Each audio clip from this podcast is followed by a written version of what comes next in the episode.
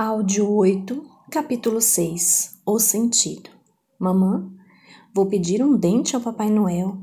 Por quê? Porque quero dar uma prenda à fada dos dentes. Ela gosta muito de dentes. Menina de três anos. O segredo da existência humana não está apenas em viver, mas também em saber para que se vive. Fyodor Dostoyevsky. As crianças são, estão sedentas de sentido. Precisam dele. É isso que as leva a interessarem-se pelo que as rodeiam e, quer aprend- e querer aprender. Professora, agora vão fazer um desenho para os seus pais. Menino, eu não quero. Nesse momento, a professora lembrou-se de que ambos os pais dos meninos são cegos. Professora, para o menino, vamos fazer buraquinhos para marcar todas as linhas do teu desenho. Assim, os teus pais vão poder sentir o desenho com os dedos. De acordo? Logo em seguida, o menino pôs-se a desenhar com grande entusiasmo, preenchendo a folha branca com formas lindíssimas. Uma educação que não dá respostas ao porquê e aos para quê das crianças não é uma educação, é um absurdo adestramento alimentado por motivações externas. Por exemplo, é correto o que assinala George Livingston Trevelyon. A educação conseguiu fazer com que as pessoas aprendam a ler, mas é incapaz de assinalar o que vale a pena ler. Perdemo-nos nos meios e procuramos ali a perfeição, em vez de ou fazermos nos fins. O sentido é o fim. Na educação, o fim é o que dá sentido às aprendizagens. Então, qual é o fim da educação? Immanuel Kant dizia que a educação é o desenvolvimento no homem de toda a perfeição do que é capaz a sua natureza. Platão dizia que educar é dar ao corpo e à alma toda a beleza e perfeição de que são capazes. Mas o que é a perfeição? Em que consiste? Aristóteles dizia que a perfeição é aquilo que alcançou o seu fim, por ser completo. Saint-Exupéry dizia que é aquilo a que não se pode tirar mais nada. Ambos parecem dizer coisas contraditórias, mas ambos podem querer dizer o mesmo. Se considerarmos que Tomás de Aquino definiu uma coisa perfeita como aquela que possui o que é capaz de possuir, em virtude na sua natureza. Nem mais nem menos, para ilustrar isso, podemos usar a metáfora de um copo de vidro. A perfeição consiste em encher o copo de vidro. Mas o tamanho do copo é o que é, marcado pela nossa natureza. Por muito plástico que seja o nosso cérebro, não podemos modificar a nossa natureza. E quando pomos no copo, à força, objetos que não cabem, ele pode partir-se. Em suma, aspirar à perfeição consiste em percorrer um caminho que contempla a perfeição de que é capaz a nossa natureza. Portanto, preencher as rugas com botox pode esconder a passagem dos anos, não entra na categoria da perfeição dentro da nossa natureza. E também não ocupar as crianças em coisas que a sua natureza não permite. Por exemplo, aprender a ler com um ano, fazer os trabalhos de casa e ao mesmo tempo em que joga videogame aos doze, ou memorizar vinte nomes de cães em dois minutos. Como vimos anteriormente, quando falamos dos, neurônio, dos neuromitos, todos os produtos que pretendem forçar as crianças a uma perfeição do que a sua natureza não é capaz, fazer ao mesmo tempo muitas coisas que requerem processamento de informação, bombardeá-las com dados para melhorar a inteligência, adiantar etapas, substituir o humano pelo digital, etcétera, que os privam do que a natureza reclama, relações interpessoais reais, vinculação, contato com a realidade, ou que fomentam motivações externas. Não tem lugar no mundo educacional. Estes produtos não trazem sentido às aprendizagens porque são alheios aos seus fins, ao que é verdadeiro e bom para a sua natureza. Nesse sentido, a obsessão pela utilidade e produtividade na educação, que se materializa num cuidadoso planejamento e execução ante a objetos arbitrários, como subir nos rankings, frequentemente diminui a importância de outras áreas de educação, como as artes, uma vez que se consideram inúteis. inúteis. Sócrates, para que te serve aprender a tocar lira se vais morrer?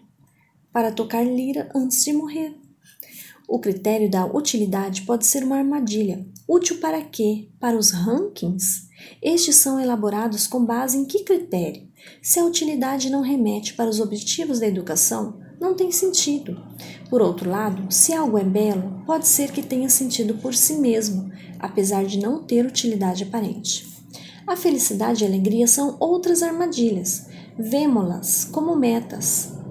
Na verdade, a felicidade é um estado de plenitude que é uma consequência. Não é um meio nem um fim. Quantas conferências e debates escutamos e quantos livros já lemos, depois de termos sido os pais ou, os mãe, ou mães que nos vendiam a receita perfeita para conseguir crianças felizes e alegres ou famílias felizes e alegres. Conferências e livros nos quais abundam as, formas, as fórmulas e os roteiros.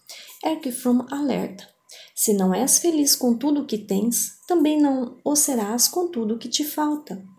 A felicidade é algo mais profundo e complexo do que uma meta estruturada à qual as famílias supostamente perfeitas se propõem a chegar.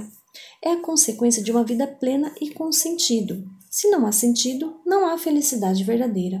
E quando há sentido, pode haver felicidade, apesar do, do sofrimento e das dificuldades. Os mitos educacionais contribuíram para que nos afastássemos do que é verdadeiro, benéfico e belo para as crianças. Lembram-nos a, pro, a procurar a perfeição no lugar errado, despojaram as crianças dos seus motivos internos e incapacitaram-nos de ter motivos transcendentes. De alguma forma, a criança pode, inconscientemente, formular a seguinte pergunta. Para que aprender se o objetivo da aprendizagem é ter uma inteligência, uma memória da qual não sou capaz? Para que aprender se essa aprendizagem não me dá a oportunidade de ficar em sintonia com o que a minha natureza pede? Nesse sentido, a alegria é um termômetro que nos indica se o que a criança faz tem ou não sentido. Em suma, educar para a perfeição é educar com realismo. Não podemos pedir a um pássaro que nade pelos fundos marinhos ou a uma margarida que cresça numa árvore. Portanto, o que a nossa natureza admite é um mapa de estradas interessante para uma educação com sentido. Em algumas ocasiões, perguntei os motivos pelos quais se fazem algumas coisas na escola e a resposta foi, não sei, mas também não está fazendo mal nenhum, certo? Então, em seguida pergunto-me, mas que sentido tem isso?